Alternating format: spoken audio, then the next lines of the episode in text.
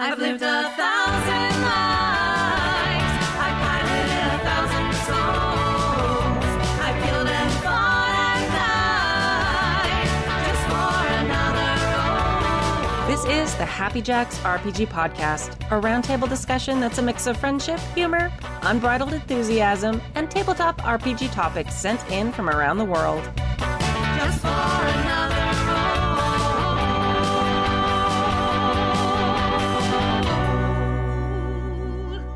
Hi. Happy to see you all. Thank you for joining us. This is season 32, episode, I think 16 of the Happy Jacks RPG podcast. My name's Kimmy, Oh, I'm Jason. My name's Bill. I'm Knave. and this is our live studio audience. Woo! All right. We're here live at Gateway 2023. And as always, we are going to start the podcast with a state of the con update from Eric, who runs all things. Be careful, oh, there's a cord that we couldn't find the tape to tape down. So don't fall or hurt yourself or the camera. State of the con. Con. State of the con. Yeah, hold it like this. State of the con. Anyway, sorry. Okay, I got oh the right direction Ta- even. Take one step Um, back. so, one step back. thank you for coming for gate to uh, Gateway 2023. This, well, we're going to probably break 2,000 easy this show. This will be the largest show post pandemic we've run. Period. There's no question there. I don't know where it's going to end up, but I'm guessing around 2,100 ish. So that's that's roughly where we're at. So, yeah, the parking held out today for at least a little while. Well, Well, till about 11. But hey, you can't- can't have everything. Yeah, where would you park it anyway? That's all I got. so, thank you very much. See y'all later. Look, I- Thank you, Eric. i- if you don't show up till 11, you get what you get. Yeah, I, I agree. The parking goes up to 11. That's all you can ask for. That's it. All right. So if this is your first time tuning into a convention show, they're a little while. Don't maybe have this be the first episode of our show you ever listen to. Maybe skip to one that's recorded in our nice studio that has soundproofing. This is a somewhat drunken kind of recap of what we've been doing during the con. We talk to people about the games they've played, the games they've run, the games they've designed, and just random people who walk in who want to talk. So that happens a lot too. So we're going to start with Let's start on Friday. Did anybody run or play games on Friday evening? What's that around your neck? Oh, I didn't plan that. Why, Kimmy, what's that around your neck? Thank you. This is my ENnie. Uh, sorry, sorry. What color is it? It's You. it's gold. Gold, Gold ENnie. ENnie. Yeah. It's a gold ENnie. Um, yes, because I was not actually at at Game uh, GameX. Gen right? Con. No, Gen Con. Gen Con. I'm sorry. I'm a little flustered now. I'm a little embarrassed. Whatever. I was not at Gen Con to receive my award. So luckily I quickly messaged my friend Brian, who was there. He's like, pick, pick up, pick up my medal, please, please. And I haven't seen Brian till the con today or yesterday. So I am now wearing my ENnie which I just got to meet. And Dave wore before me. Very upset. He, he Dave, daved Dave arrived at the con slightly before me, and I got pictures on my phone of Dave holding my ENnie before I got to hold it. Yeah, he's. I will not forgive. Okay. All right. Uh, no, no Friday then. All right. Let's move on to Saturday. Anybody Friday? Play anything? Run anything? I played the cool game, but hopefully the designer will show up. Okay. Well, why don't you why don't you come talk about it, and then if he comes in, we can talk about it from a design standpoint. So why don't you come stand right here? Hi. What's your name? You've been here before. I know, but tell us what makes you famous. You have an ENnie? No. Okay. Go. No, I have- Wow. I have I have no awards, none, none whatsoever. I barely have a diploma. I mean, come on. Hi, I'm Kurt. Yes, that Kurt, not the other one. I played in a cool game Friday afternoon called Fifth Conspiracy.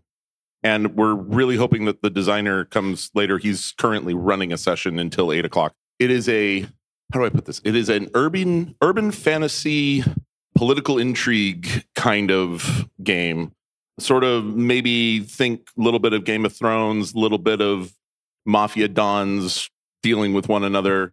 It was a fascinating, very light system. And I would rather actually him talk about it when he gets here. Okay. Well, why don't you talk about your experience? Tell us about your character. Yeah.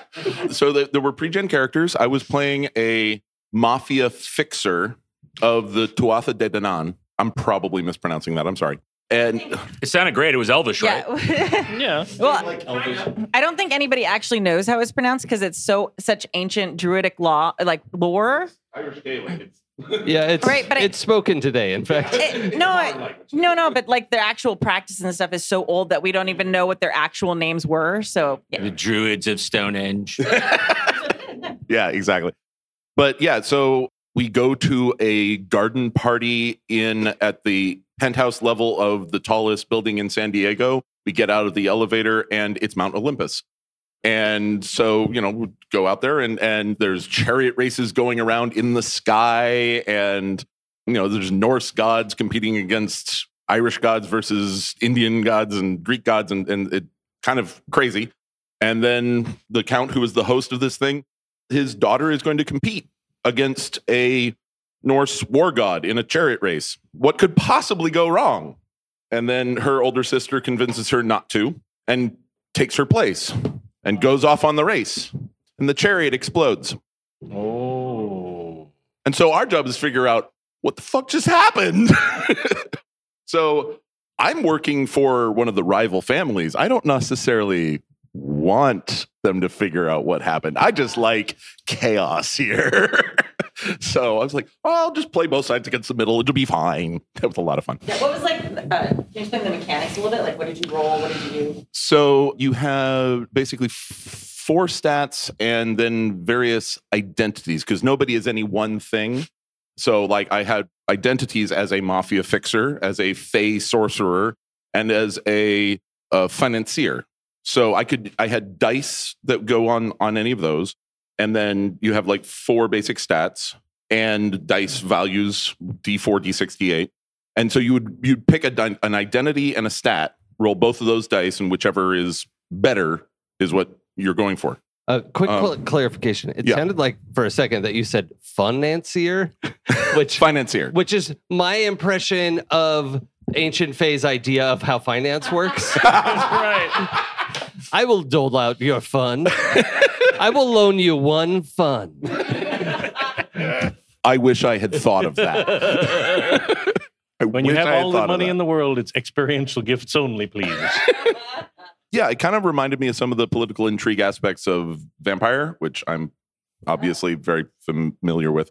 And really? How Oh, do you that- get in on that program? That little, that little indie game. yeah, right, exactly. Yeah, no, it was just and when he gets here, there's a he has a great mechanic for when action actually happens that makes it feel like action. That it actually brings the stakes and the the immediacy of it. So that it's not just roll for initiative. I go my turn, wait 15 minutes, my turn comes around. So he handed out uh, little whiteboards, and it's like, okay, here's a 30 second timer. Your everybody writes what their immediate goal is for this one round and what stats they're using to apply to that. If you don't get it written down in 30 seconds, you're going to get a disadvantage on the roll and then resolve. But the the immediacy of it, the timer, the like the beat the clock aspect, like because he said that the part of the issue of when in in many systems of the when is the least action packed aspect of the game it's when the action starts but this really drove home the raised blood pressure aspect of combat so it was that was actually a really cool thing i don't know if you can if you have trouble writing it might be a big problem but i could barely read what he wrote so uh, i just sort of took his word for it Awesome, cool. and one, one more time, what was that called? Because I've been drinking. It's called fifth conspiracy Fifth conspiracy. Yeah. Thank you. awesome. And uh, wait, don't go get. Come back. Did you? So was this uh, like Did an? you literally just hurt yourself stepping No. backwards? no, no, no. No, I hurt You myself earlier earlier in the day. day. Oh, all right. Following on a All show. Yes. No, just, Uh, just checking because that was so was this like a an adventure like that? He, he like is the conspiracy always the same? Like, is it that why it's called Fifth Conspiracy, or does it like an adventure that changes every time? Is it based on what you put into the game? Like, do you get help to come up with all that stuff at the beginning? Yeah, no, he did have a he had a premise document at the beginning that described okay, here's the a one-page synopsis of what is likely to happen here, what is likely to happen in this adventure, and it also spelled out uh, lines and veils for that. So we all contributed to that and using the the safety tools that we all know nice. and love. And also a, a an understanding of what tone we were going for. I think the, the name Fifth Conspiracy comes from the various factions that exist in the setting. Because one of the stats I had on there was what conspiracy I was a part of. So I think more like fifth column kind of thing. So yeah, that's I think that's where the name came from. That makes sense. Awesome. Thank you. Okay, now you can Dig go. I'm done. All right. Oh wait, Kurt. No, I'm, No, no, I'm, no. I'm kidding. I'm kidding. All right. time you all asked me to talk more. You gotta wait till he sits down, then. Yeah. Yeah, yeah. All right. Other Saturday morning stuff that people ran or played in or did things. Oh, I for. did something Saturday morning. Yeah, we- Oh. everybody here did a Saturday Yeah, morning. well, I know, but I'm Yeah. I'm asking you to raise From your hand so I pick somebody first. Oh, Uh, Jason spoke up first. I heard his voice, so you get to go next. Oh yay! I was Oh, the you don't need a loudest. Hello. I mean, that's Uh, hi, present. I'm Jason. I Okay, wait. oh yes. Hold on. Yeah. So, fifth conspiracy, come here. Fifth conspiracy, get up here. We just talked about your game just a little bit. So come right up here. You can put down your backpacks first. That's all good. Get comfortable. Here, here. You can stand or sit, whichever you feel more. Get, can you see us if we sit? Mm, yeah, pretty much. Oh, Yeah. uh, scoot in a little. Sorry, I'll move my drink. Get friendly. There you go. So hi, what's your go. name and what makes you famous? Yeah, I'm uh, Stephen Kunt, and I'm a game designer and a writer. Probably the uh, place people most likely have heard of me is I'm the was the lead designer for the Roll20 virtual tabletop. Hell yeah. Nice. So what you're saying is you're actually famous. You, I'm sorry. Usually I ask that and nobody has an answer, so that was unexpected. Well done. Hi, nice to meet you. You're cool. See if he's got an ENnie, Kimmy. Oh,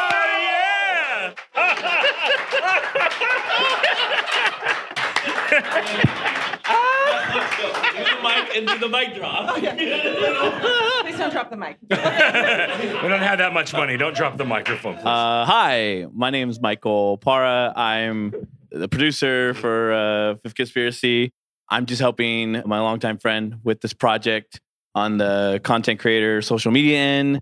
I'm a political consultant. I've worked for a lot of political parties, so I take that. And yeah, I didn't get any cool role playing awards like he has. So That's you we can share. he could, he could share. Maybe we can. I'm s- I'm selfish. He's selfish. He's selfish. so yeah, Wow. Okay. You have really great answers to my one silly question. Thank you. Um, all right. So Kurt was just telling us about like the modern fantasy game Fifth Conspiracy. That's the name. I got it correct. Okay. Perfect. So he was talking about from a standpoint, specifically the combat, which sounds really interesting. How there's like 30 second timer. People have to write down their action in that 30 seconds, and how that added some really cool urgency to the combat. How did you come up with that? And like, why? What problem were you trying to design to solve and improve? Yeah. So I, when I had started designing Roll20, one of the things we did was a, an LFG. It, it blew up. It became incredibly popular. Yeah. So I started playing with a whole bunch of people.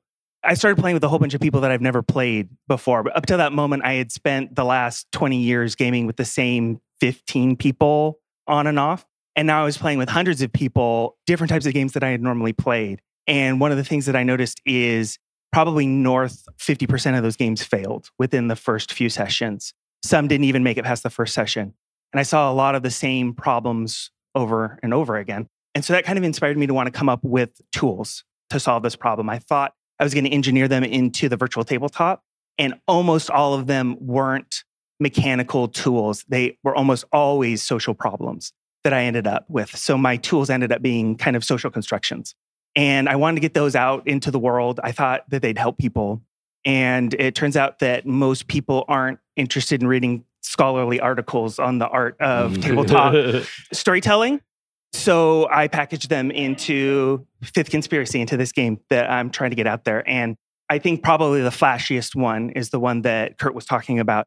And that is, I think, this is a strong opinion, and I'm ready for people to disagree with me, that the least action packed part of most tabletop role playing games is the action. You sit down, you roll initiative, wait 15 minutes, check out on your phone, scroll social media. Oh, it's my turn. I need to, okay, what's the board?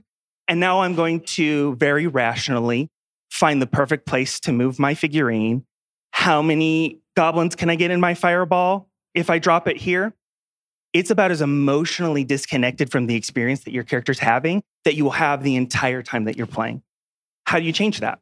The beginning of that idea came from, again, my time at Roll20. This kind of flagship thing that we, we did was dynamic lighting, right? So you only see what your token, what your figurine can see. And lots of people loved it, and some people hated it. Why? Because it made them anxious. They lost the perfect knowledge, the perfect information that they usually had when they were looking over the D&D board. I can hear my friend is getting murdered in the next room by the troll. My fight's going okay, but do I need to like abandon my fight to go help my friend? I can't hear his hit points. I don't I can't do the math in my head. I've lost all of this information. So I'm like, well, anxiety, I like anxiety. If that's what I'm going for, I want you to feel anxious. But I also want it to be fast. And I also want it to like, I hate the waiting, right? So how do I keep people from mentally checking out? And so the final idea kind of came together is this idea of, well, let's streamline everything and make it happen at exactly the same moment. Is that possible? How much can I make that happen? And so the way the system works is I start a 30 second timer. Everyone can see the number counting down. And you have 30 seconds to come up with your character's goal for the scene. Not how they do it, not what they do. What does your character want to accomplish in the next 30 seconds? I want to hurt Kurt. He, uh, I want to bar the door so nobody can escape. I want to steal the idol, right? So you come up with your goal, you come up with the basic approach for how your character is going to do it. Everybody rolls at the same time. The alarm goes off, 30 seconds, everyone flips over their board. So I've had amazing, amazing stories, action scenes that have happened where that would have never happened in D&D. Because in D&D, your stupid friend runs into the fight, you're not going to abandon him. But I've had situations where everyone thought they were on the same page. Two guys run, one guy goes for the bad guy, and now they have to have a much harder conversation of like, well, we're safely to the door. Do we turn back for him or not? Right. And and it's fast. It's incredibly fast. I've had a car chase slash gunfight go from a parking garage to uh, the city street onto the freeway before a car exploded and flipped over. It was probably 25, 30 rounds of action, and it was done in under 30, 40 minutes. Just an incredible range of like things that can happen. And I have my players frantic. They're like, scraping off their whiteboard, you know, try, trying to get their, their pen cap off, writing what the next thing that they're going to do because you get penalized if you don't get your stuff written down in time. So you don't have time to think and strategize. You don't have time or ability to communicate, except for this is my turn. I've got the, this one second to kind of talk. Guys, come back. You know, like you get your, your chance to yell. So everybody rolls and the person who rolled the worst gets the booby prize of starting the narration because they almost for sure don't get what they want. So if it was, I want the idol, he wants the idol, and I rolled two ones. So I say, well, I run up the stairs and I pick up the idol, and then Mike, I have to pass it over to Michael. And I trip him, and as the idol's falling, I take it. so that's the essence of where that came from was it was my desire to inject the feeling of action into my stories. I wanted, if you're watching a Fast and the Furious movie and cars are crashing into each other, your heart should be beating. Even when I'm reading a novel and it gets exciting, I get invested in it. And I've never been so checked out as when telling my stories at the table. And I thought I can come up with a tool that can change that. He was describing, yeah, this is excellent he was describing a story where it was like a mix of like fae and old gods and different cultures and stuff like that. Is that like the baked in setting that you've created for it? Is it so is it a something where people can put their own stories on top of it or because I personally love like modern fantasy type stories. Um, so tell me a little bit about that part of it. Yeah, urban fantasy is my jam for sure. Vampire Diaries, Dresden Files, Harry Potter. And I love Neil Gaiman and I loved American Gods. And I was kind of reacting to maybe some political truths that we've been experiencing over the last few years. And I came up with this idea, and it really kind of came together during the lockdown, where I had a lot of time to write and not a lot of time to do anything else, of the power of ideas and how much we believe in those ideas kind of gives them a power, whether they're true or not. So I decided what would be a fun take on that idea was what if everything people believed in was real because people believe in it, right? Sound familiar, Jason? and the more they believe in it, the more powerful it becomes. So that that's true is true in American gods. But what if it wasn't just gods? What if it was anything people believed in? I'm a big fan of aliens and conspiracy theories too, right? I, I think they're incredibly enjoyable. And not for the same reasons the people who actually believe them think think so, but because they're so entertaining. I'm like, well, what if gray aliens and fairies and vampires were all competing with each other? Maybe the reason there were so many vampire movies in the 2000s is because they took over Hollywood.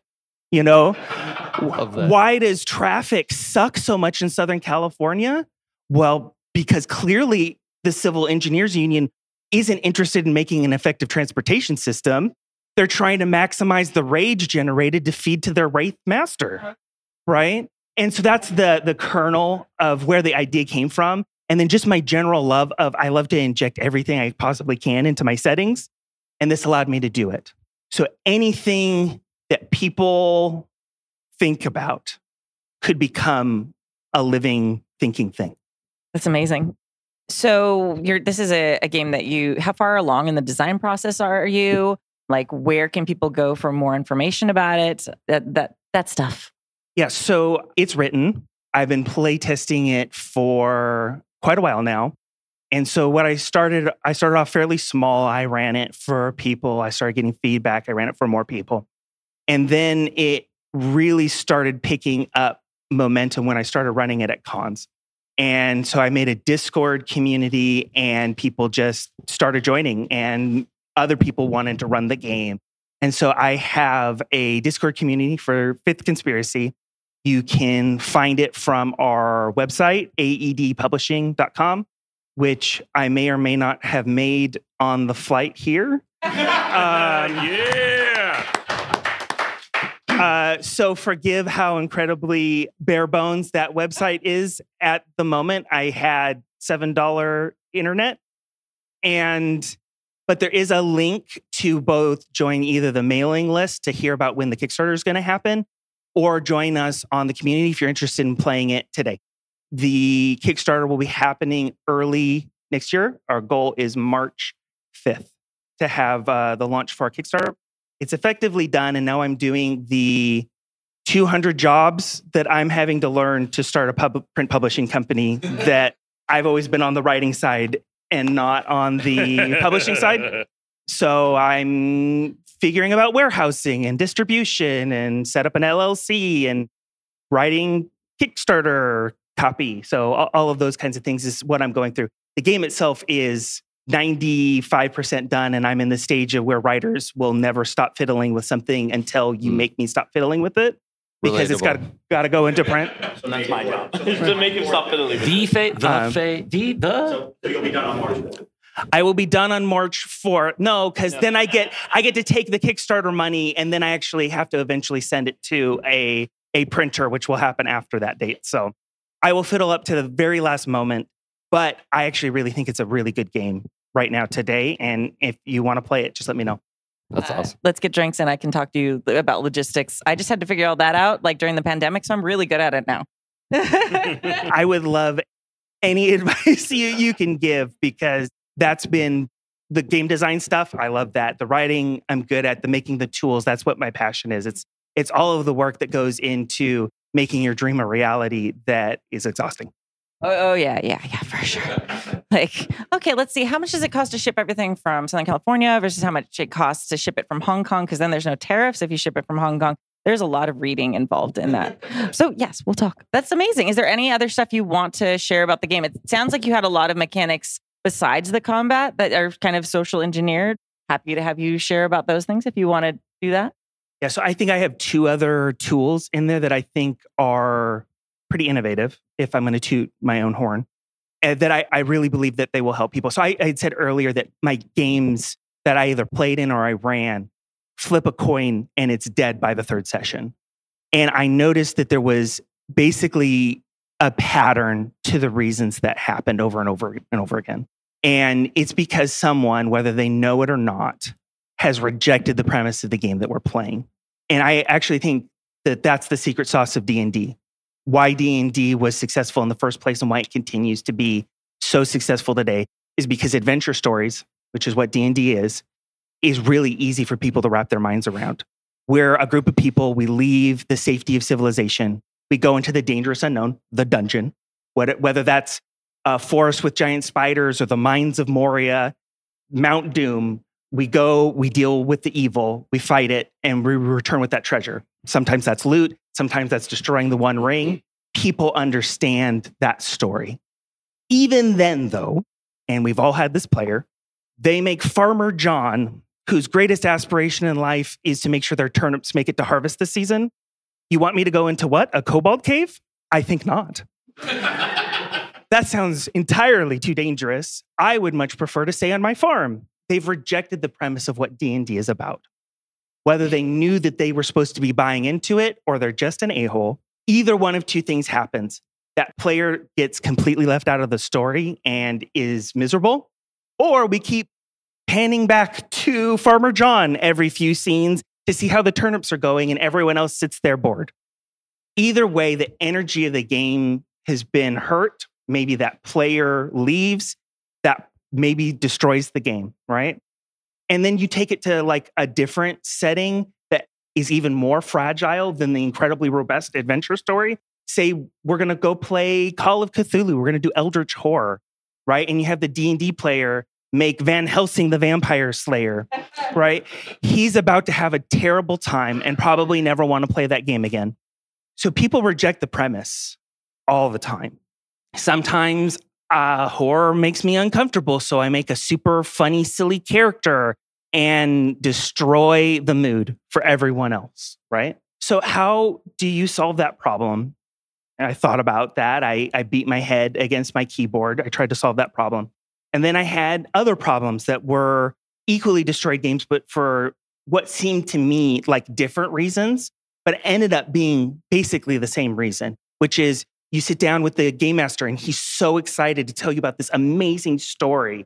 And he's brought you in, he's, he sold you on the idea, and you sit down to play and you realize he has the entire story figured out. Mm. And he is not even remotely interested in you doing anything but being his audience. So if you could please keep, if you could keep, please keep your hands and feet inside the theme park ride for the remainder of our four hours. Roller coaster. Yes. Why do I feel attacked? Sorry, that's a thing. Don't worry about it. And one of two things happens. The players immediately take a 90 degree turn, and either that this frustrated movie director, either they are so upset because the story is not what they wanted it to be that they lose all motivation for running the game and it stops happening, or he does his damnedest to force those players back into their rides and back into their seatbelts that the players have no interest in being part of that story anymore. Game dies, right? And probably more than anything else, the thing that kills games is when you say, we're playing tabletop. That's great. I love tabletop. Let's play some Settlers of Catan, right? And they don't take it very seriously because whether I had four players or I had five players does not substantively affect my Monopoly game, right?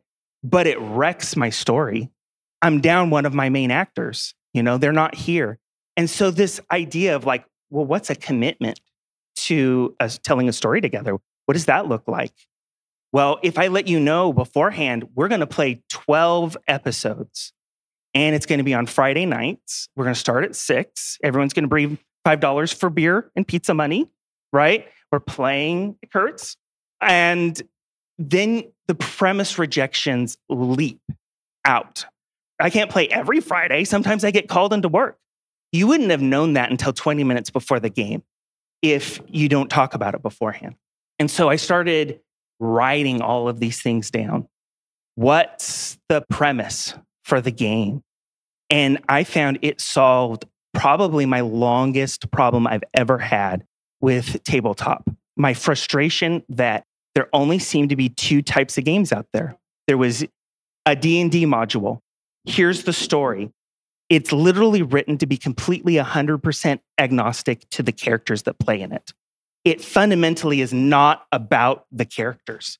There's a plot. That is what you have. And then over the last 15 years, we have some really great character narrative driven games that are trying to react to that. But in my opinion, they just take the problem and they flip it 180 degrees. We're playing Apocalypse World, we're playing the drama system. Game Master come up with zero plot. The drama of the game is in the complicated, interconnected relationships that these people have. But I'm like, I, pedantic Steve Hat, think that tabletop role playing game is as sophisticated a storytelling medium as television or movies or stage plays or novels. What of the best stories you've ever heard did the characters and the story not point in the same direction, harmonizing with each other the whole way? Right? Star Wars is objectively about a civil war, right? That's the plot, right? About a rebellion. But we're on the ride for Luke Skywalker trying to discover his identity. Do I model my, my life, the person I'm going to be off of my hero dad, who is a pilot, right? Do I model myself after my teacher, my new teacher, who wants to show me the path my dad walked? Oh, turns out dad's space Hitler. That complicates it. What am I going to choose? So you have the background of this character finding their identity against a civil war. They harmonize with each other. All right, so I'm, I'm going to pick a little bit at this, and I'm not not disagreeing with you, but the difference, and I've been thinking about this quite a lot because I'm designing a game right now that's based on like mediums similar to Star Wars. It's hard. You have to think about the whole process of creating Star Wars when you're thinking of of cre- playing an RPG too, because uh, Star Wars was filmed. It was written sort of badly, filmed sort of badly. Then Hey. also, but then had an incredible editor who like edited that first A New Hope, and she made it like awesome and incredible, and like gave it a strong foundation to launch off. Very true. But Yeah. got no credit. I still disagree with Meh. filmed badly. Well, no, if you look at cinematographically, no, no, great. if you look at all the footage though, like she took Oh. all the best pieces. well, I mean, that's It's a metaphor and it's a nerdy metaphor. We're going to live in it. right. But I mean, because like that is the difference between the medium of like film and television versus RPGs. So RPGs are kind of like all of that before it was edited. So you get all the pieces, you get the good pieces, you get the bad pieces, you get the slightly out of focus shots, all those things. So do you think do you think it's a realistic goal to at the table create something as seamless as the final product of Star Wars? That's the question I was asking myself. Okay. Right? Why are we 100% plot? Why are we 100% character? Can we get to that middle place? Can we not just entertain? Can we make art? Is that something that this medium is capable of doing? And in my soul, I'm like a resounding yes. What, how do we get there? How do we, if not like feature film, it's been edited, right? How do we, when we're telling the story together, at least have all the elements there before the editor would have gotten there? How do we get all the raw footage so if somebody took it and cut it up later, we would have Star Wars, right? How do we get to that quality of a story together? And I found out that this premise document does that. Because when you have the plot already figured out before the characters are made, you failed. When you have the characters made without any idea of what the story is going to be about, they are all pointing in different directions. And that has almost no legs at all. You're going to get a couple of soap opera episodes into it, and we're going to move on to something else. How do you solve that problem? And I found that the creative constraints and coming up with this idea of an inciting incident. We're in a yuppie beach town in Northern California with $10 million homes, right? That's our setting. And a dead body washes up on the beach, right? And our genre is we're mystery and intrigue. We're dealing with the small town politics of this town, and we're dealing with the fact that there's a dead body. I have no idea who's dead. I don't know who killed them. I don't know why they're on that beach. I won't know that until you guys make your characters. And so you sit down and have to make characters inside that box that the premise document creates for those creative constraints. And one of the stats on your character sheet for Fifth Conspiracy is called your need. And you have to come up with a need that ties you to the inciting incident. And then once I have a group of players who are, I'm a detective, I'm investigating the murder. Well, the person who washed up on the beach is my partner. I'm devastated. Well, they were your romantic partner, but they were my business partner. And I also was last seen arguing with them the night before they died, right? So everyone comes up with needs that ties them to the story. And then I can come up with the who done it after I know these characters. I know I can make it about them. So the player who made the jogger that found the dead body, right? And is not supposed to have been on that beach at that time, right? Well, maybe their character's deepest need was the fact that they peaked in college, right? They were an athlete and got injured. And now they work at a bar. Well, I'm going to make sure that that body has weird occult symbols drawn around it in the sand when he finds it. And they're just going to happen to match the fraternity from his college. So I'm going to make that character the murder mystery of the A plot and his personal journey of his B plot of finding self worth are going to tie intimately together. And so I can make the murder mystery about the characters. I think that solves the problem. Uh, tell us the website again. Aedpublishing.com. Awesome. Well, thank you so much. That was, sounds fascinating, and I'm super excited about it. Yeah, no, absolutely. I am. I'm running one more game tomorrow at two o'clock. If you're interested, I'd love to see you. If you want to talk, just find me. Uh, you can message me on the Discord too. And I'd, I'd love, as you can tell, I like talking about this and we'll talk about it at length. So I appreciate it. Same. Woo! Thank you. Woo! Yay! Beautiful. Thank you. Cheers. Do the thing. All right. Awesome. Okay. Thoughtful Other- discussion about RPGs at a con. I know. Like podcast. We're not drunk yet. That's I- why. But Speak. I told you there was going to be. Speak for yourself. Yeah. I so far I have a I'm started.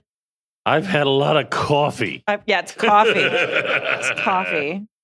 One ENnie. Okay. Saturday morning. Also, Jason, you were next.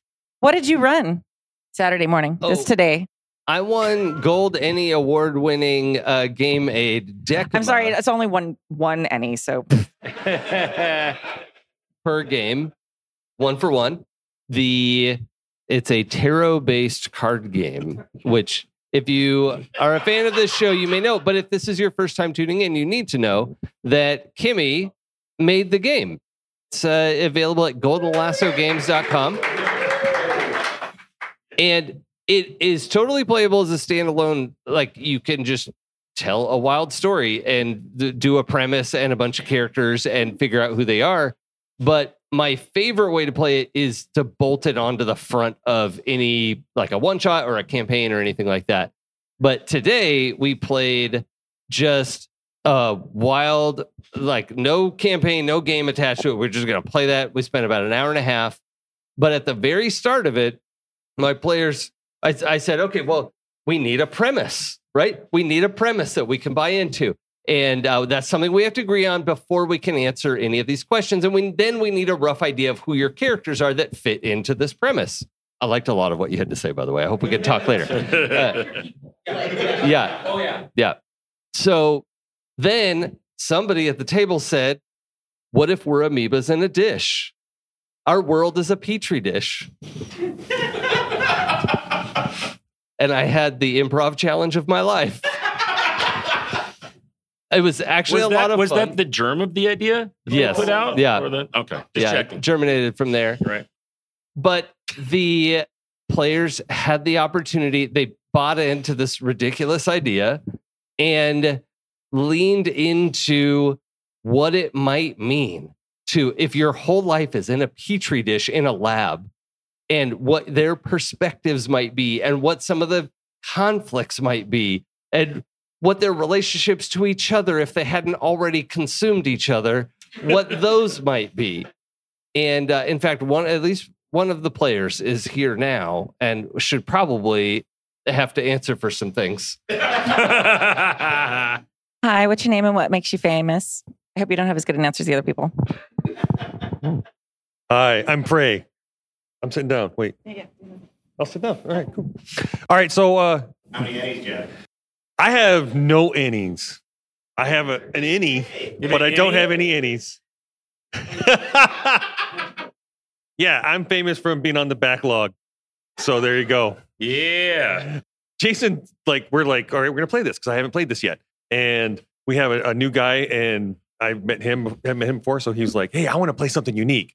And I'm like, okay, let's play word germs in a petri dish. One celled cell one celled animals and stuff. And he's like, that's what I'm talking about. And inside I'm like, what the fuck? okay. Yeah, I just did that to start the ball rolling to like get into cyberpunk, you know? And then Tomes is like, oh, oh, I am so going with this. And Jason is going to love this. So he did it and they jumped on it. And I'm like, oh, okay, I'm in. It was just What great. hath these hands wrought? Yeah. These And I just couldn't. Under, I mean, we just went with it. And then like, there's an anime called Cells at Work where the main character is a white blood cell and he runs around and it has animal things that go around in the anatomy of the body. Yeah. So that's where I got the idea from. And then the best part was just like trying to figure out what things were. And then like the other player was like, oh yeah, I'm an amoeba. And it's like, what's his name? And was like thinking, thinking, he's like, oh, Amber. And then I'm like, oh, Amber Amoeba. And then we got to my guy, and I'm like, oh, my name's Ro- Roddy because it's a rotifer, which is a, a little thing that runs around propelling liquid into its body and squirting it out its back. And when I tried to draw it, my drawing skills suck, and it looked like a upside down penis. It, it was a So- it was a dick and balls. Yeah, No mistake. yeah. So go look up rotifer, and it looks Nothing like what he drew. It, yeah, but it does kind of look like a weird penis, but it was awesome. And then like we were talking about all the relationships and stuff, and we had the things that came up, and then like the the superstition was the rainy days when you know they added liquid to the petri dish, and our little city got the liquid, so it was good, and we had food, and the other cities didn't, and then the other cities weren't at war with each other, and we were like, okay, we're going to build people. And then, like, one of the questions is, you have a friend, something happened to them, they're no longer They- your friend. Oh, How did right. that happen? Well, Amoeba guy, Amoeba Amber, and I had my friend Tori. It's another one cell thing I can't remember the real name of. And we were all hanging out one day, and Tori got a little too closer to Amber, and Amber ate Tori. and and then it turned out to be like, well, it's not really a moral thing because we don't really have morals and intelligence. And so it's like, you ate Amber. Yes.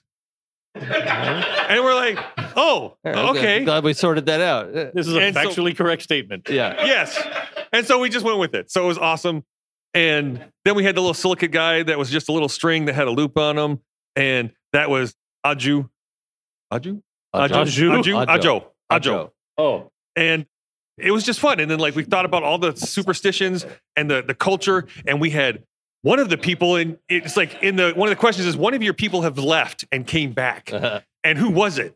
And we were thinking about what it was. And it turned out to be L. And So she What went. would- what she did- went to the not Petri the, the, The pipette? slide. yeah, she went to the oh, slide. Oh, Yeah. And then she came back and she saw the the great one brought her back. Of course. Yes, the great one brought us light. And then we were trying to figure out, well, was she good? Was she bad? We thought it was she was a deity, and it just had all these fun things. And then there was this weird crystal growing in it. And we didn't know, oh, well, if we feed the crystal, it won't grow. Because it was always growing a little bit and crystal and it getting closer to us. We were scared of it. So we had to feed it. Well, what we didn't know, because we can't see because we're one celled animals and we don't have the little depth perception and angles, instead of growing out, it was growing up. So it was still growing, even if we weren't feeding it. Or so, yeah, because we're flatlanders. You're like, oh yeah, look, woo. And, yeah, and if I can, I mean, I, a lot of this came out because specifically the game we were playing, Oh, right? yeah. Like, like all of this was fed question to question because of our core premise. We had each new question that came out of this deck, which is made with witchcraft, by the way. The questions that feed into each other. It made this ridiculous premise, Or a master's degree in education where you just write questions a lot. Sure. What did I say?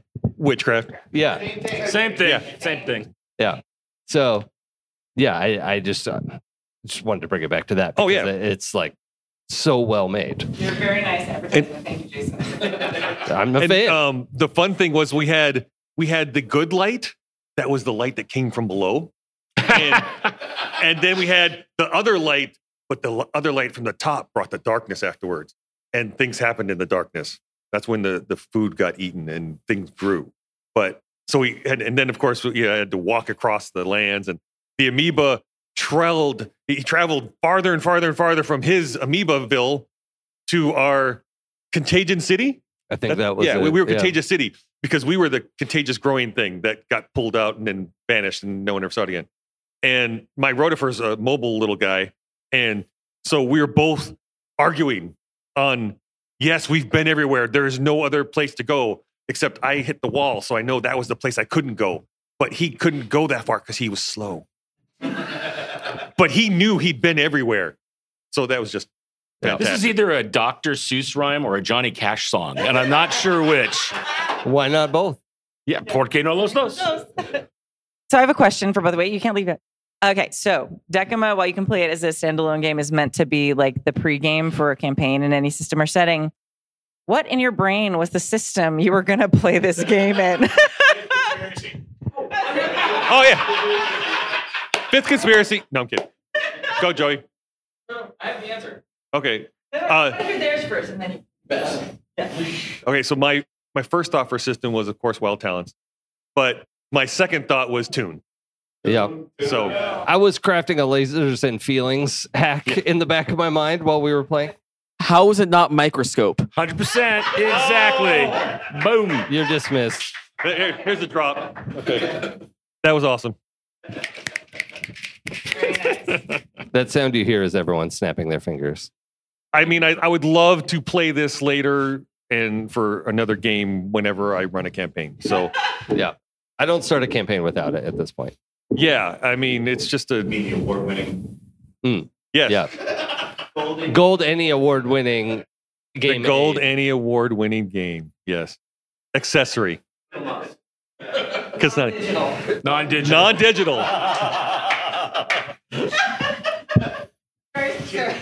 Very specific. Longest category name ever. All right, thank you. That was accumulating and fantastic. Okay. you think I'd be used to it now, and I'm not, like five years later or whatever it's been. Uh, okay. Other Saturday morning games. Wait, pick me because I have to leave. Okay. Oh, yes, thanks. you. Uh, Why did you sit on the stage if you have to leave? Because I didn't realize I had to leave until I was Okay, got it. Okay. let known. Ready to go. Okay. So at 9 a.m., I ran Yuma Station Rust Rise, which is in the Yuma Station setting, made popular here on Happy Jacks RPG Network, where it takes place post the events, like immediately during the end of the events of the actual play. And we got to explore a place in Traveller. Yes, Tra- Mongoose Traveller, second edition, um, is a system for that, where we got to examine a place that actually the characters never went during the campaign, which was the planet below Yuma Station. RZ 291, colloquially known as Rust Rise. And I always, because I think one of the beautiful things about Traveller is that it has a game within a game, which is character generation. So we spent the first, uh, what I intended to be about hour to hour and 15 minutes, it ended up being an hour and 45 minutes doing character gen, but was great. Immediately, everyone has the connections. I can't believe you did it in under two hours. Yeah, well, I'm fast, and we did three, and then we were like, we're doing three That's incredible. right? And I got great feedback afterwards on like how to even trim that down more, but still maintain the character gen portion. And ended up with a wonderful array of characters who then went on a mission to ba- basically try to discover why the output of uh, minerals of rhodium, which is on Earth now actually used predominantly in catalytic converters to scrub toxins out, And so I posited that in the Yuma Station esque universe. It's used for, it's one of the primary components of scrubbers for life support systems. And the reason that Rust Rise is particularly important is that it produces about three and a half times more rhodium per annum than most planets. So it is a financial boon, which is why it's overseen by this megacorp. And but production is down. And so these guys have come in to try to figure out why that is. The thing that was great is where we ended up with is one character was an excellent medic, one character had some Navy piloting skills, another character was kind of a social guy. And then the fourth character who kind of like just got along to get along, but managed to stay in like think the the scouts or whatever he stayed in for all three terms, but nothing really special or fantastic. Didn't have outstanding stats or skills. One of the player had all fours and a 12, by the way, because they rolled them at the table, which was unbelievable. 12 int, everything else fours. He also had medic three by the end, which was very important to the story. But the other guy was like, can and he mustered out and elected never to roll on the cash table. So he's like, oh, you get there and like, you don't have any cash, you don't have any gear, you don't have anything. He's like, I got seven ship shares when I logged out. Could I, uh, when I mustered out, could I sell a ship share? And they're worth a mega credit, which is a million credits. And I was like, you could try to find a buyer. And he does because in the Yuma Station canon, there's a very shady ship salesman. That's genius. And so he, the guy offers to buy it at like basically 70 cents on the dollar, right? Because he uses it to launder money. So he's like, sure, I'll give you a, a great deal on it. So now I have a player who has 700,000 credits and the catalog in front of him. So I'm going around the table with everybody else as he's buying stuff. And I get to him and he's and he's never played. He's like, Can I get this? Can I get that? I'm like, well, tech level 12. Yeah, you can get that. You can get that. We get to that. Everyone's describing their character. Cloth armor. You know, I've got a stunner on my hip. The other guy's like, oh, yeah, I've got cloth too. The third guy's go, oh, I bought this like ceramic carapace chest because because I, I want to make sure I don't get hurt because I'm really smart. And I'm just that's this guy's going. So and he basically has like, I've got combat armor and my left arm's uh, cybernetic. And I've got, and he's just like bought, like, I'm like, I'm like, great, this is amazing. the best moment to me in running it, they're on, they're on Rust Rise, they're trying to get information. The players are doing fantastically, right? And just like what they've got, the information, how they're interacting. One of them, who's the medical doctor, is talking with the doctor on Rust Rise about this weird medical thing that's happening with tardigrades. And then, which is all Dave's conspiracy stuff come true. and then the other three have decided to go to the bar to try to get information. First guy who's kind of the face character, makes his carousing roll, talks to a table full of miners, gets great information out of them. Okay, we've ticked some stuff off. We kind of know where things might go. The second guy, who's not so good, goes up, tries to carouse with the bartender, does not make his rolls. It doesn't make him angry. So they just more talk about how, yeah, things have gotten things have gotten really lousy here. Nobody's really coming in. I'm not selling as much stuff. I really wish things would pick up, but I just have more customers. It's pretty, it's gotten pretty bad down here. And then the third guy who's wearing full combat armor that has been specially made so it like fuses where his where his arm, cybernetic arm is out, walks up. He says, I walk up to the to the bar. I turn and face the room and I say, Attention, patrons of this bar. I have very specific information that I require, and you will tell me, or there will be consequences. And I grab a metal container and crush it in my hand. I'm like, okay. And I give him a roll to make. And he, and he with modifiers, he rolls like a 14 on a 2d6 system. And I'm like, okay, so the place empties.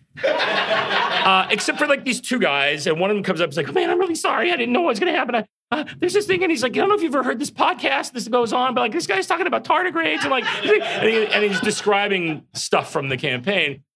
And as they get done, that player turns to the guys and like, "Oh, that's how you do it." it's great.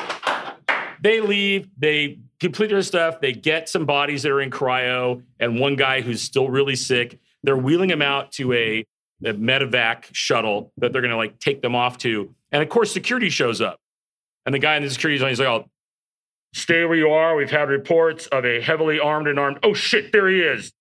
And so we get a firefight in, right? And as soon as he says that, and the security guards pull their weapons, the other guy turns to the armed guy. He's like, "Oh, so that's how you do it, huh?"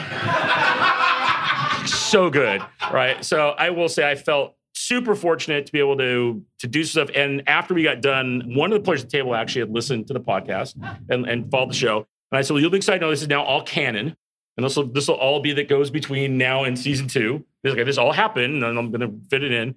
And they got to meet NPCs like Morrigan and like other people from the show, and they came up with just a crazy way to do stuff and like super fast. And the thing that I really appreciate Traveller as a system is they had those built-in connections because of the way they do character gen. So pe- they knew each other. They knew why they had a relationship. There was no let's spend the first hour and a half figuring out why we should trust each oh, other, Oh, right? Like why should I? He's like, oh, hey, remember that time that I saved your ass on Rigel three? And they're like, oh yeah, absolutely. And didn't you still owe me money for like, oh yeah. So they've all known each other. But I always build connections in Traveller where there's one less connection than people around the table. So there was four players, but the most connections you could have is with ENnie two people. So you could always vouch for somebody that someone didn't know. So you have that. Oh no, no, no! Like this, he's great. He's super cool. He's fine. Like you know, we're we're old friends. You can trust him. Which is yeah. I mean, well, I mean not Dave. Wow. Uh, assume a, a, you know mythical character. Wow. Touch one any and you're just on the shit list forever. That's right. so it was great. I had a great time running it. I wish any of the players were here because there was great feedback, especially from uh, Alex who had listened to the to the show. But it was really nice to be able to have a setting and then that to reference people to with a system that automatically connects them to incite wonderful play. Cool. That's it. Yay. Woo! All right. That sounds awesome. Thank you for uh, continuing that story. And we're very excited about season two of the AP coming soon or in and we're this gonna year. Try, and we're going to try a crazy thing. okay. We're going to try the crazy thing we talked about. Oh for yeah, season two. it's it's, It's, uh, going to be crazy. a challenge for me. Uh, it'll be great. It'll be fine. It- We'll make it work. We'll make it work. Okay, Yeah. I got to go. I Okay. go. Bye. Keep watching. Yeah. Someone else go. Ran. All right. Saturday morning. Saturday morning. Saturday morning. Saturday. uh, Saturday morning. Okay, Dave. No. He doesn't want to talk about me to talk about her game. Oh, fair enough. All right. That's Very fine. good. Yeah. So Saturday morning, I ran the very first public facing playtest of my Tales from the Loop retirement community hack. Um, Horny cocoon. because because Isn't that just Cocoon? Yeah, I mean, right, it is. Yeah, exactly. But it's inspired by yeah, Cocoon and Batteries Not Included and The Golden Girls and just old folks having an adventure, right? Like, there's so many RPGs out there about teenagers and young folks. I was like, I want to play the other end of the spectrum, like just the angry Leonard McCoys of the universe that still go on adventures and are just upset about it. Like, I want to know all about that. That's the world I want to see. And I'm such a huge fanboy of the year 20 engine of the ro- uh, yeah, year zero, year zero numbers and drinking. It's a thing. The year zero engine from Free League and Tales from the Loop in particular. So it's kind of a natural extension how they did Tales from the Loop in the 80s with younger kids and then Things from the Flood in the 90s with teenagers. So this is like the 2030s kind of a setting of those same people could be now retirees. I was very happy with how it went, even though I kind of messed up the character sheet with some formatting issues because that's not a thing I do regularly. No, yeah. Welcome So, to the family. Who needs Yeah, it's a thing. stats? The stats are holding us back. Yeah.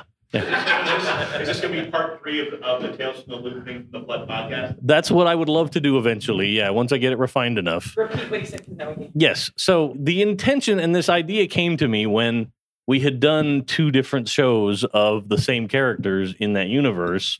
I was like, now I would love to fast forward to when these folks are old, especially Jason's character, who is now faced with the fact that he looks 40 or 30 or 20, and everybody else is now 75. Geez, spoilers, Dave. Uh, if you haven't watched the show by now, figure it out. Yeah, that's right. But I wanted to make that happen and I've been working on it. And then I discovered that really the only times that I'm creative are the weird times where I'm like waiting to pick up my kids from school. Because when they were home for a couple of years, like all of us were, I had no ability to make any creative choices or put any pen to paper, nothing. So now they're back in school. So I'm like, oh, I could dust off something and, and I have moments to think about things. So yeah, uh, we played this morning. I had a great time with a fall festival that went horribly awry. But luckily, I had Joey as one of my players, so he can talk about the game a little bit. Boy, no one said that sentence before. Wow. Nobody asked you, robot boy. Yeah. So Dave said it was based on Golden Girls, so I was summoned.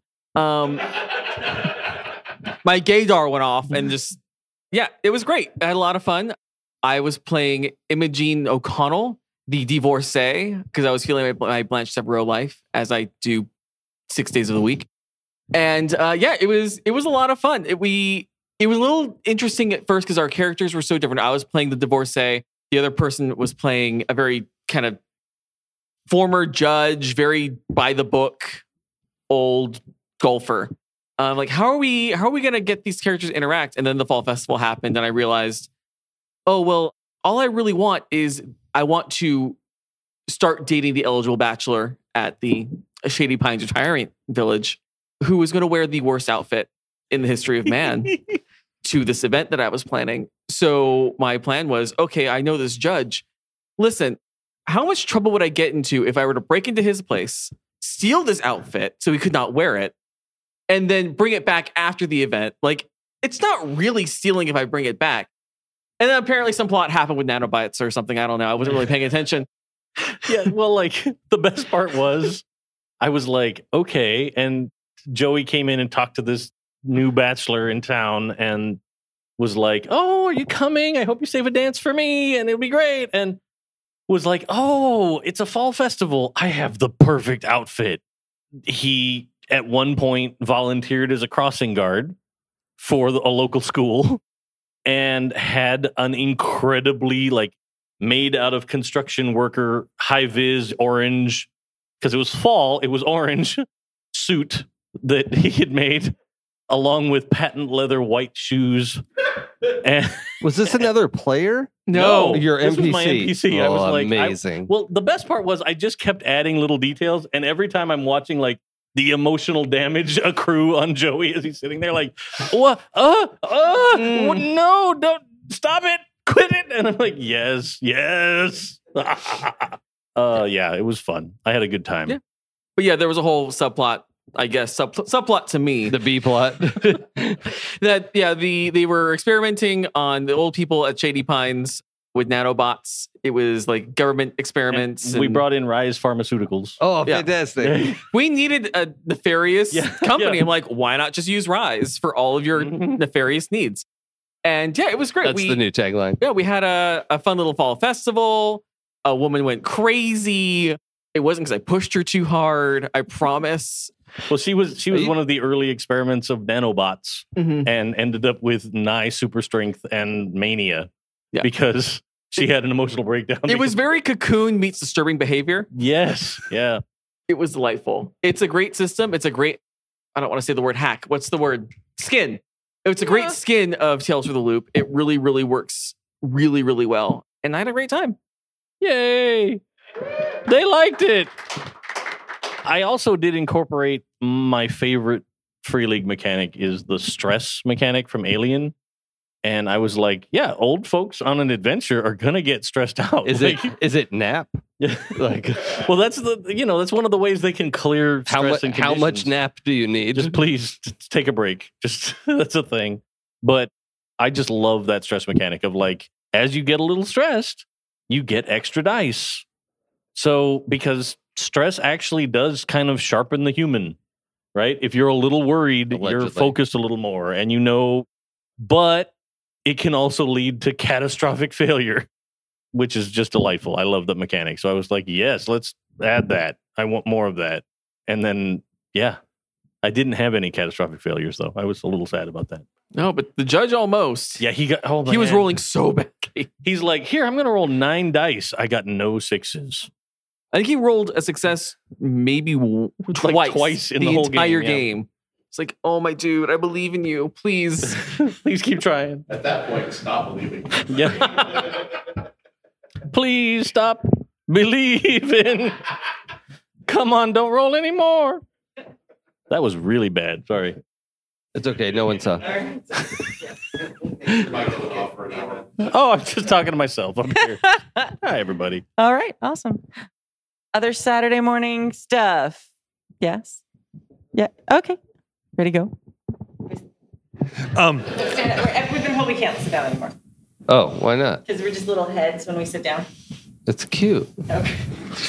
We're like puppets. Yeah. Me, me, me, me, me, me, me, me, me, me, me. so I played for the Queen, and I'd never played it before. And I had two other players that had never played it before, and there was five of us total.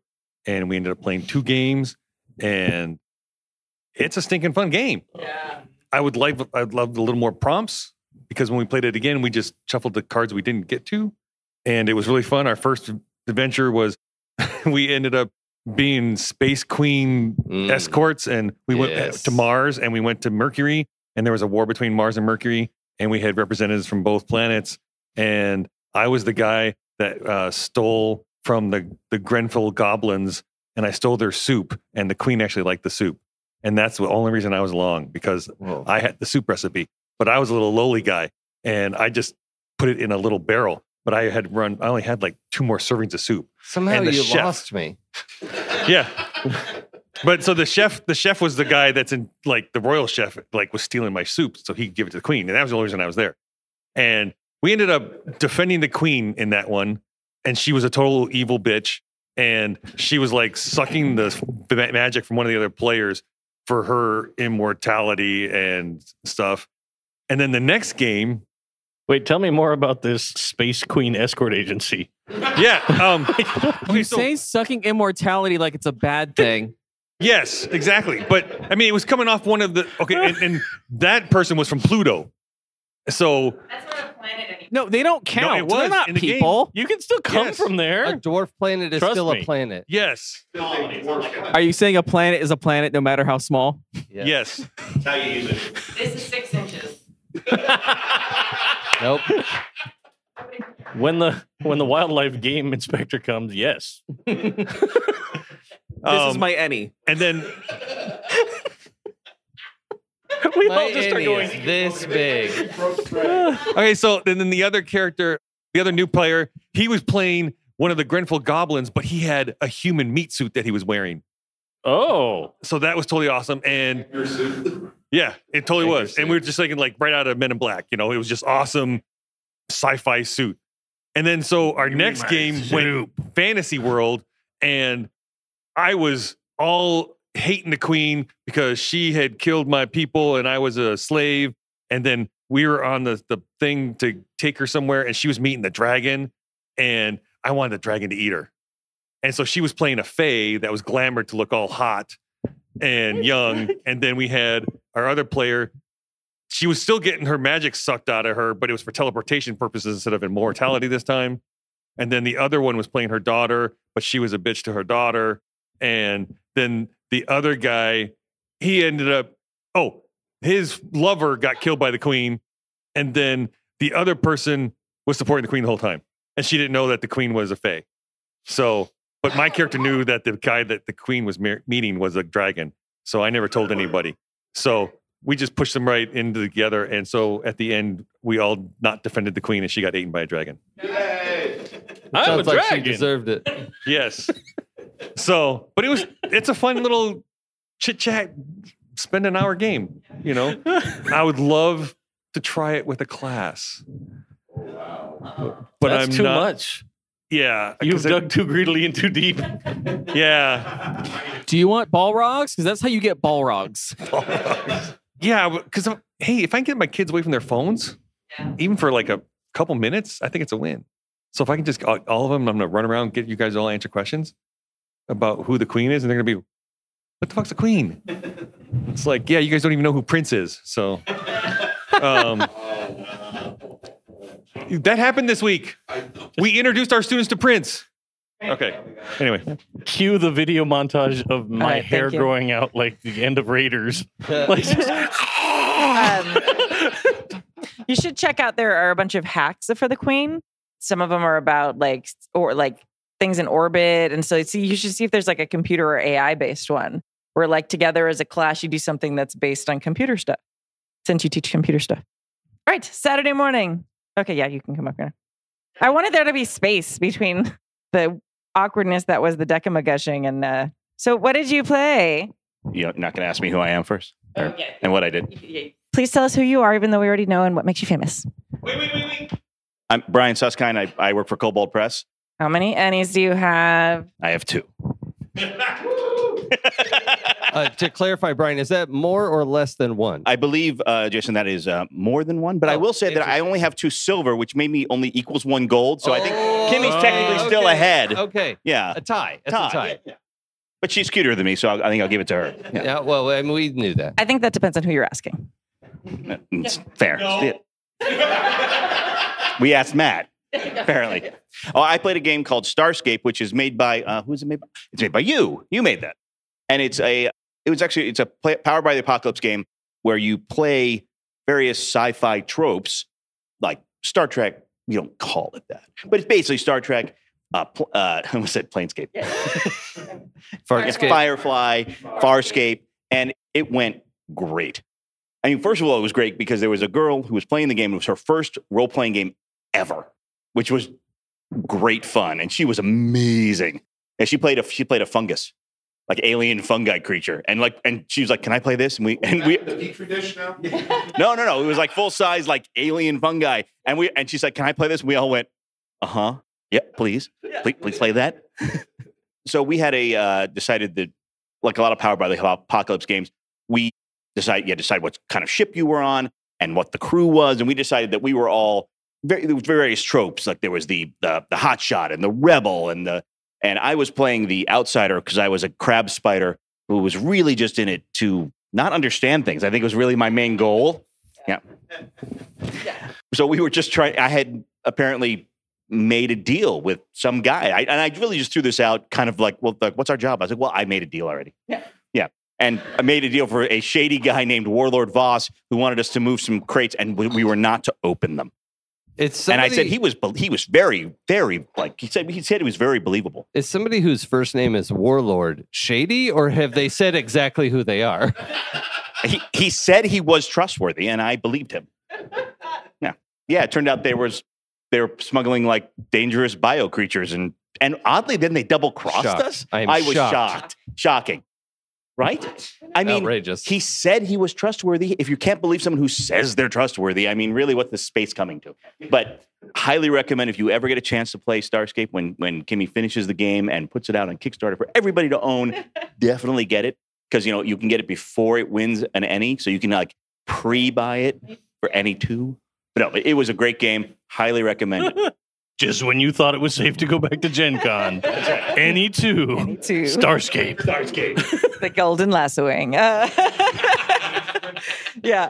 Yeah, it was actually it was fantastic to run it. I've run it so much for people who are already familiar with it. It was really fascinating because running it for two people who'd never played Powered by the Apocalypse, one of whom had never played any role-playing game. And she was like vaguely familiar because her her dad plays a lot of games and has played with us before. And then Daniel, who's played it a bunch of times and is like very into PBTA, and then you, who's like literally a game like designer.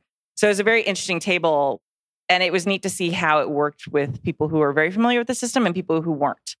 So that was cool to see that the mechanics kind of worked for both people, for both uh-huh. groups. Yeah, well, and and just understanding like the flow of the mechanics and the sheets, like can they figure out what they're able to do?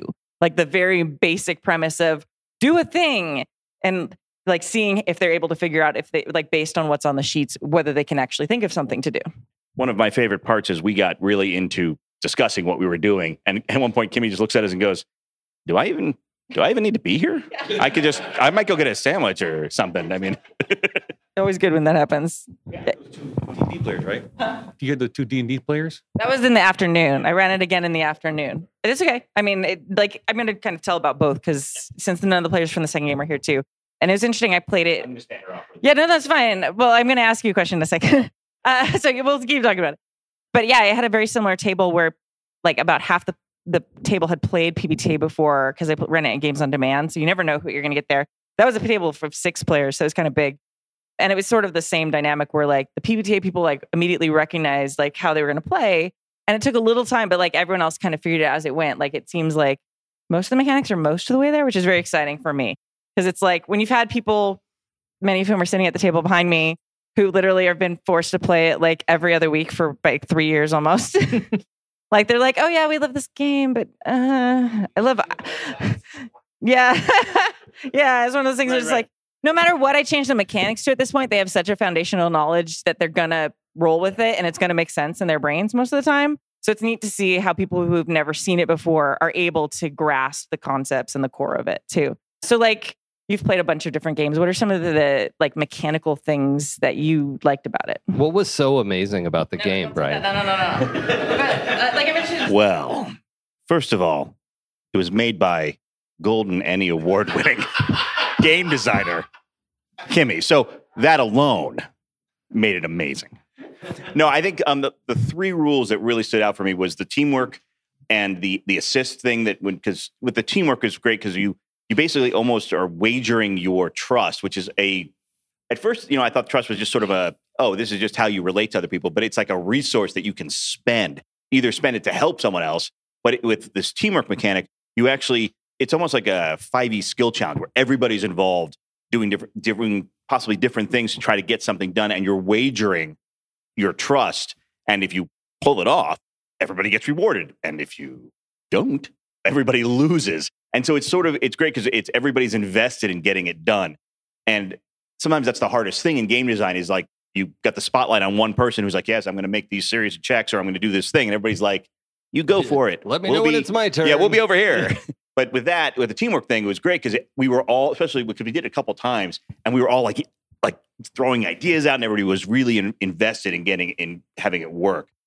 I mean, for me, I really liked how the the backgrounds applied to all the like all the the because you know I, I'm not as familiar with Powered by the Apocalypse because I mainly mainly designed 5e, but the all the basic moves, it was great how the backgrounds affected it, and even the trust affected it because like at one point one of the characters had zero trust, and she's like, "Well, I I guess I can't do this thing then." And then, then people would do like, "Oh no, do this," and like they would got got her back onto positive trust again. And so it was it was the back and forth was really cool. I like that a lot. When you have a game that's designed by Golden ENnie Award winner, Kimmy. I, I do have a question from a game design standpoint, Kimmy. Maybe you can answer. Okay, maybe I don't Yep. Do you find it beneficial to have the ability scores on the character sheet? Listen. You, you mean you mean the stats that need to be referenced often? it was a fucking formatting Oh. error. No, Yeah. I am a hundred percent for everything I've ever submitted. I'm successful. You've worn one. Mm-hmm. You've yeah. I have I have held just as many as Kimmy. yes, thanks, Dave. All right, uh, yeah. Well, Nobody can hear you, so real yes. quick, I would like to point out one thing. Okay. You played a game with a bunch of people that didn't know each other really. Yeah.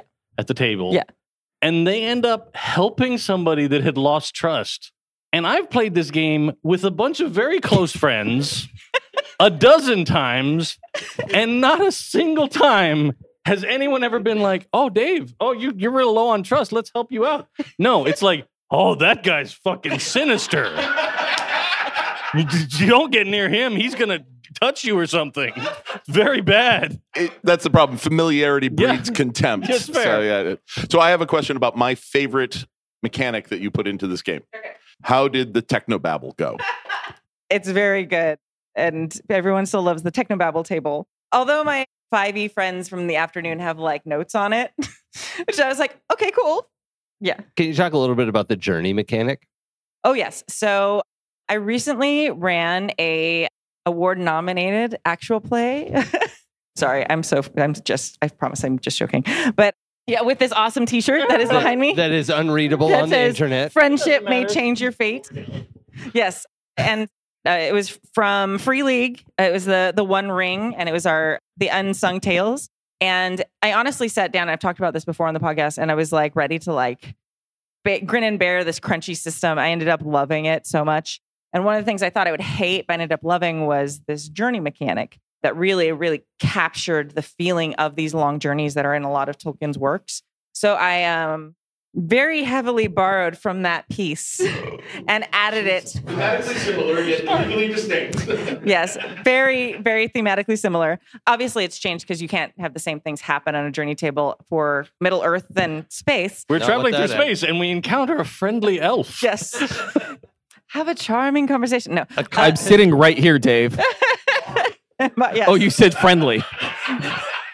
and I actually, because one of the things that a lot of uh, space games kind of brush over is these long, these long journeys that you do, these long travels between spaces. Even if you have light speed, you're going like such big distances. It's like okay, and you're in the ship for about five days. Does anyone want to do anything? No. Okay, we're gonna move on. So it's broken down. So you figure out how many weeks the journey is, or how many days, or whatever, and you roll on the table.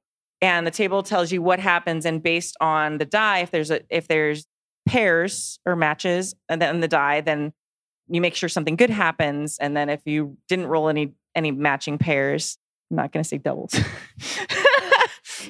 Yeah gain a thread. Then like the more negative thing happens. So as you go through and it's all kind of very much in the vein of one ring it's very nebulous the players get to come up with what happened we didn't use it in the first session, but I used it in the afternoon session because I was like, God damn it, we're going to use this mechanic I just made. It was a little forced, but that's fine. They liked it. So basically, what That's fair. happened? What- Never mind. I asked first. It was fine. They said yes. So as we're um, Coerced consent is not consent. accurate, they wanted my tables. Okay, so it's it's general things like like a great misfortune happened, and then so the player then gets to describe and add to the narrative what happened. Some of the numbers like trigger moves, like some of them trigger confront moves, which is one of the things on the. the Dave broken- used all the hot water. Yeah. It was fine. They wanted my tables. Yeah, and one of the players was it's like something re- is someone's doing something that's really annoying to you, and it's been happening for days now. What is it? And then you know you have to confront them about it. And one of the players like literally was like another character was picking their nails on the spaceship, and it just bugged the shit out. So they were like it was a confront move, and that like triggered the other person's confront move. So it made a big like fight out of it. And one of them got what they wanted out of the argument, the other didn't. So they were upset and they marked a condition, and it like was this great little domino effect like I kind of was hoping would work. So it was great to see that actually happen in practice. So I'm really excited about I, I think the journey table still needs to be refined a little bit in playtest, but I'm excited about what it's added to the the system so far because it's added planned elements to those long journeys that deepen those connections and conflicts between the characters. Thank you for that prompt, Jason. All I really like it. How Yeah. did how did assist work? Assist is still the same. You do have to wager a trust to do it now, though. Oh, good. Oh, good. So Yeah, yeah, yeah, yeah. yeah, yeah. So which I think was added after the first session today. Yeah, at the end of the first session, I loved it so much. I literally went and typed it in before I ran it again in the afternoon. Yay, business center in the hotel. So basically, you wager a trust now. So if you're helping, you, uh, you put your trust in the like you're betting it. If you succeed in helping them, you get it back. If you don't, then you lose that trust. Mm, So if it's like you failed in helping them, then obviously they lose a little bit of trust in you. and you're less likely to. That's a great Bid on them again. for trusted characters. Yeah. And if you have no trust, no one's going to accept your help. Like that's like a very in theme thing. Yeah. Yeah, Dave, have you thought about um having trust? Yeah. No, no. I just need to tell Kimmy that she needs to make the solo play rules because I trust myself. Only And that's why none of us trust you. Jesus Christ. I have no family. okay. Good job, Dave. You don't have to project into the microphone. Sorry. I'm sorry. Wasn't I was That was me. I was. That I was think- reasonable. Okay. All right. I think that's it. And I ta- kind of talked about the Saturday evening game. It also went really well. I do have to give a shout out to Ashley, who was our 14 year old who played their her first ever RPG today. I was very excited that she picked Starscape. So they actually stopped by at the big, very beginning of the podcast, but they didn't couldn't stick around for the whole thing because they'd signed up for another game. And then after that, she jumped into Hero System, Oh boy. and she's still here. So good on her. Yeah, I mean, she's not old enough to drive away. So No, that's true. Well, that's also the like a supreme level of like bracketing, right? Like, Yeah. okay, here's one end of a spectrum. Here's the far other end of the spectrum. Now you've seen the breadth of RPGs. okay, so I don't mean this as a total setup question, Okay. but but like I remember the moment where like Demigods was somebody's first RPG, Uh-huh. right? And I was like, oh, that could happen. Yeah. um, has this happened before? Like, what was the experience like? It has not happened before, to my knowledge. I've had Decima be people's first RPG, but it's not really an RPG. It's like more of a world building tool, so it's a little bit of a different. It's more like the R and D for your for RPG. Yeah, yeah. that's- That's an amazing tagline. Good job, Jason. I but it- wanted it to be the game before the game, but nobody wanted that. So I like this one better. But I was panicked, honestly, at first a little bit, especially because I've sort of been like, oh man, the character sheets are still like, and I was just like, oh my God, how do I explain everything about how you do a role playing game? Mhm. And how is it on the page? And for the most part, like just about everything worked. And I mean, she's also like an incredibly intelligent, like she's taken like eight AP classes or something as a freshman. I was like, okay, cool. well, so I had a little bit of a leg up there. so uh, geniuses can figure out my game perfectly the first time. no problem. Should be great. So if you don't get it, really, it's on you. That's not what I'm saying. I mean, I have it on good authority that Genius has play tested it. So at least really? one. Who? At least one. Just- Um, when was that? Just that was better than what I've I been did. cheating on you. I'm sorry, Adam. From the audience, it was I thought she only play tested with us, and that was better than what Joey and Yeah. and I said. Well, I do think that it was interesting. I think it might have actually helped in some ways because I've played it a lot with people who haven't played PBTA before, and it's been harder to kind of get them to leave behind with the, their preconceived oh, notions. Oh, yeah. And she was coming to it completely fresh. So she's like, How do I do everything? And you're like, You do this. And that made perfect sense to her. No part of her was trying to. But in this system, it's this. So what about what about armor class? Like, I don't understand. Like, what happens if I'm wearing armor? How does that change Explain the grapple rule. Yeah, like none of there was none of that with her. So she like walked up and she was like, "Can I play a human size mushroom fungi?" And like, Yeah, she was yes, a you fun may. guy. Oh, yes, you can. This is the only I told you I'd make to that joke again. What And did it you was- say? the, the fun guy joke. Oh. Yeah, it shouldn't. It does not deserve to be heard. Uh, yeah.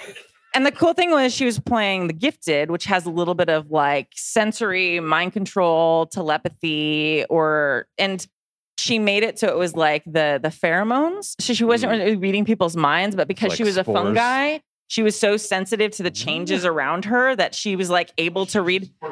Yeah, yeah, yeah. So she she's able to like read everyone's emotions and thoughts and feelings based on like the hormones in their systems and what it was putting out. Extremely sophisticated character development. Isn't that fucking cool? I did. So I got to play the ship AI and I got to use the NPC captain thing, which we Oh, have yeah. we never actually tried it because it was just like a wild ride.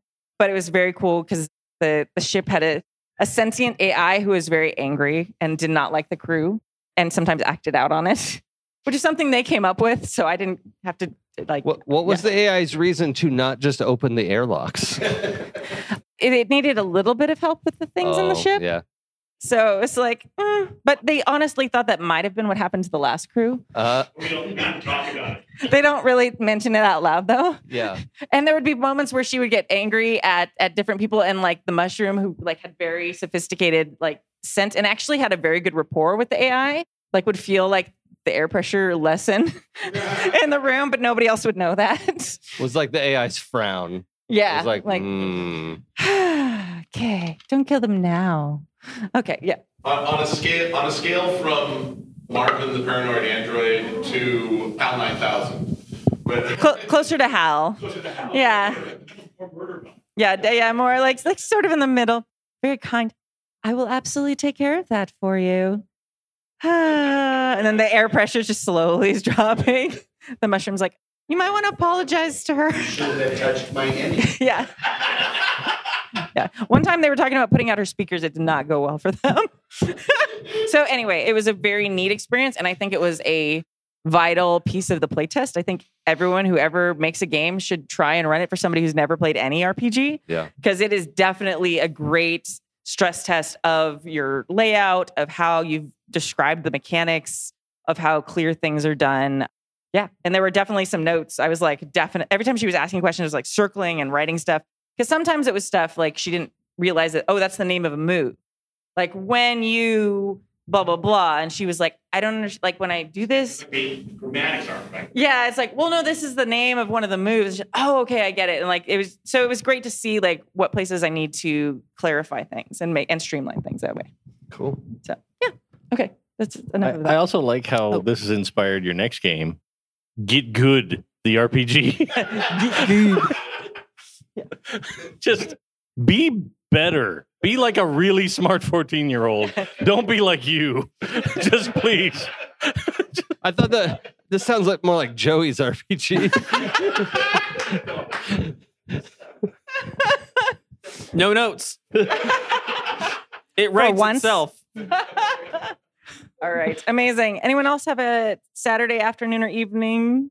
You don't have to introduce yourself. We know who you are, Adam. Oh my gosh. Do you? Oh, I'm sorry. Who is okay. this incredibly beautiful Um, being? Hi, I'm Adam, and I'm famous because I am often on the Happy Jacks RPG Network doing the podcast. Anyway, so I did something that was slightly terrifying this afternoon. I went and played D&D 5e E Adventurers League. So, and I know often on Happy Jacks we disparage D&D a lot. I'm one of the outliers who actually still loves D&D. So, but yeah, I was really kind of feeling my introvert this weekend. And I was like, I'm not signing up for a game. I may or may not play. I'm just to like vape and draw and shit. And, but Jason was like, I'm to go do Adventurers League. And I kind of liked it last time I did it. And, and so there was an extra spot at his table. So I went and played Adventurers League. And it, it was really fun. It was just so chill and like, I don't have to think. There was basically no role playing done at the Yeah, table, yeah. but it was just a madcap sprint through this like Yeah. book adventure. yeah, there was no time spent. There was just like, nope, go in. There's the bad guy, kill it, get the get the MacGuffin, go back, fight more things Now, on the way back. I, I, I do just want to add in my experience at AL all three times is about uh, and hearing some of the other tables there, it sounds like it's roughly a 50 50 chance. Mhm. Like you might get a role play GM and you might get a speed GM. yeah, Uh, yeah. And we had a speed GM. Yeah, today. we definitely have a spe- had a speed GM, but but we also we had a really good table. It was like three other people with us. I think there were a family, And and That's the part that I thought would be a fluke and has happened three times in yeah. a row. Yeah, yeah. Because that's what I had always been concerned about doing Adventures League. Like it's gonna be a bunch of power gamer edge lord assholes. And like I have no interest in that. If I'm gonna play D&D, I have plenty of amazing, wonderful people that I can play that with.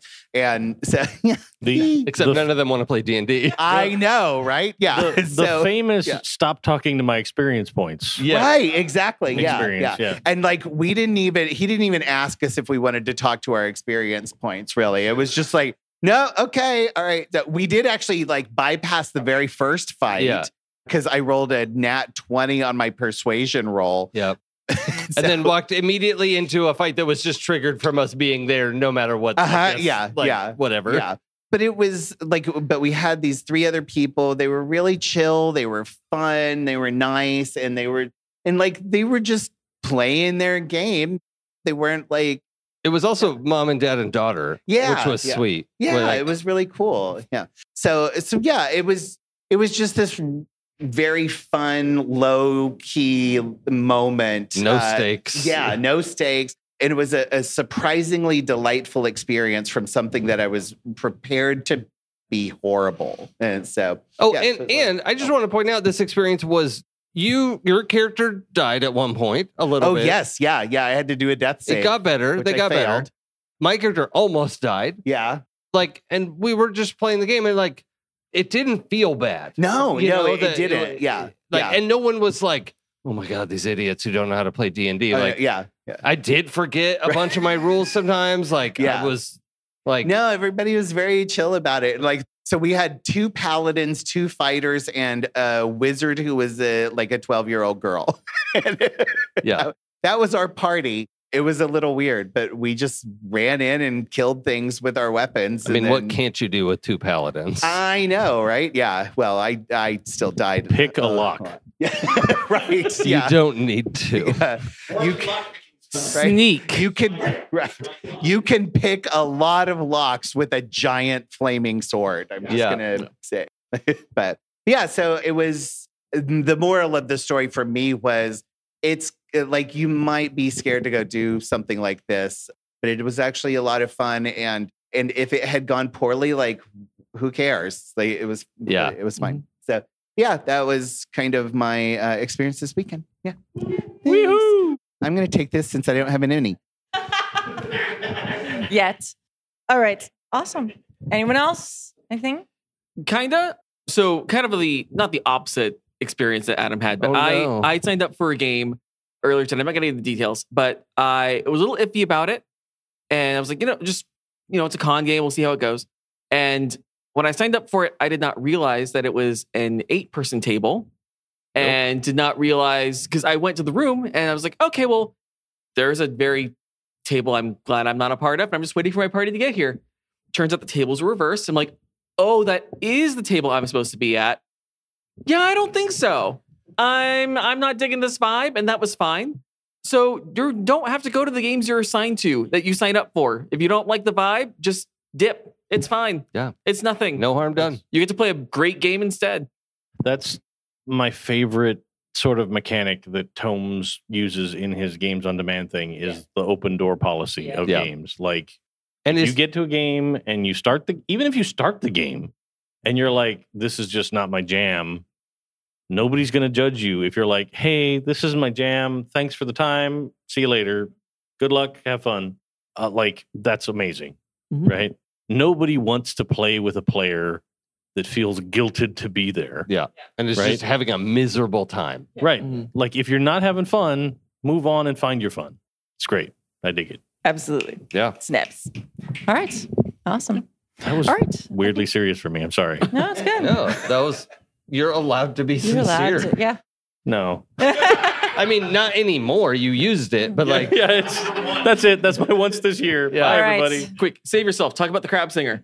No, no, no. Okay, we're going. Uh, all right. Thank you for joining us for Happy Jacks RPG podcast live from Gateway 2023.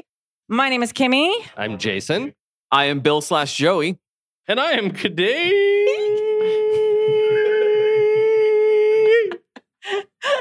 And this is our live studio audience. You. And uh, we will see you next week. And we're headed to the bar. So bye. Thank you all. Bye. And I'll see you on Tuesday with Joey Bye. from Blade Runner. Woo! Thank you to our mods and Patreon support. Here is Yes. our Patreon We page. love you. Thank you. Bye. Bye.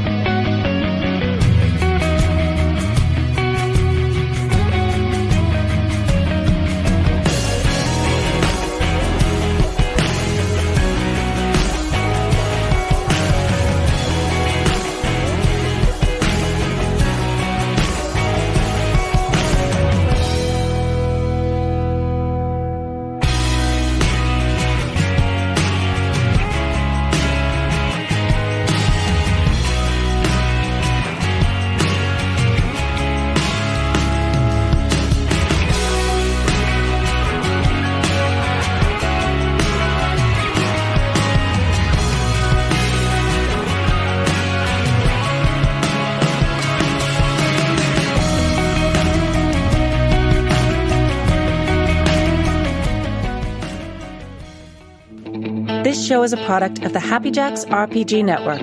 The Mary Sue's performed our intro music, and our ending song was played with the express permission of the artist. Visit happyjacks.org for more information and to find all our streams and podcasts.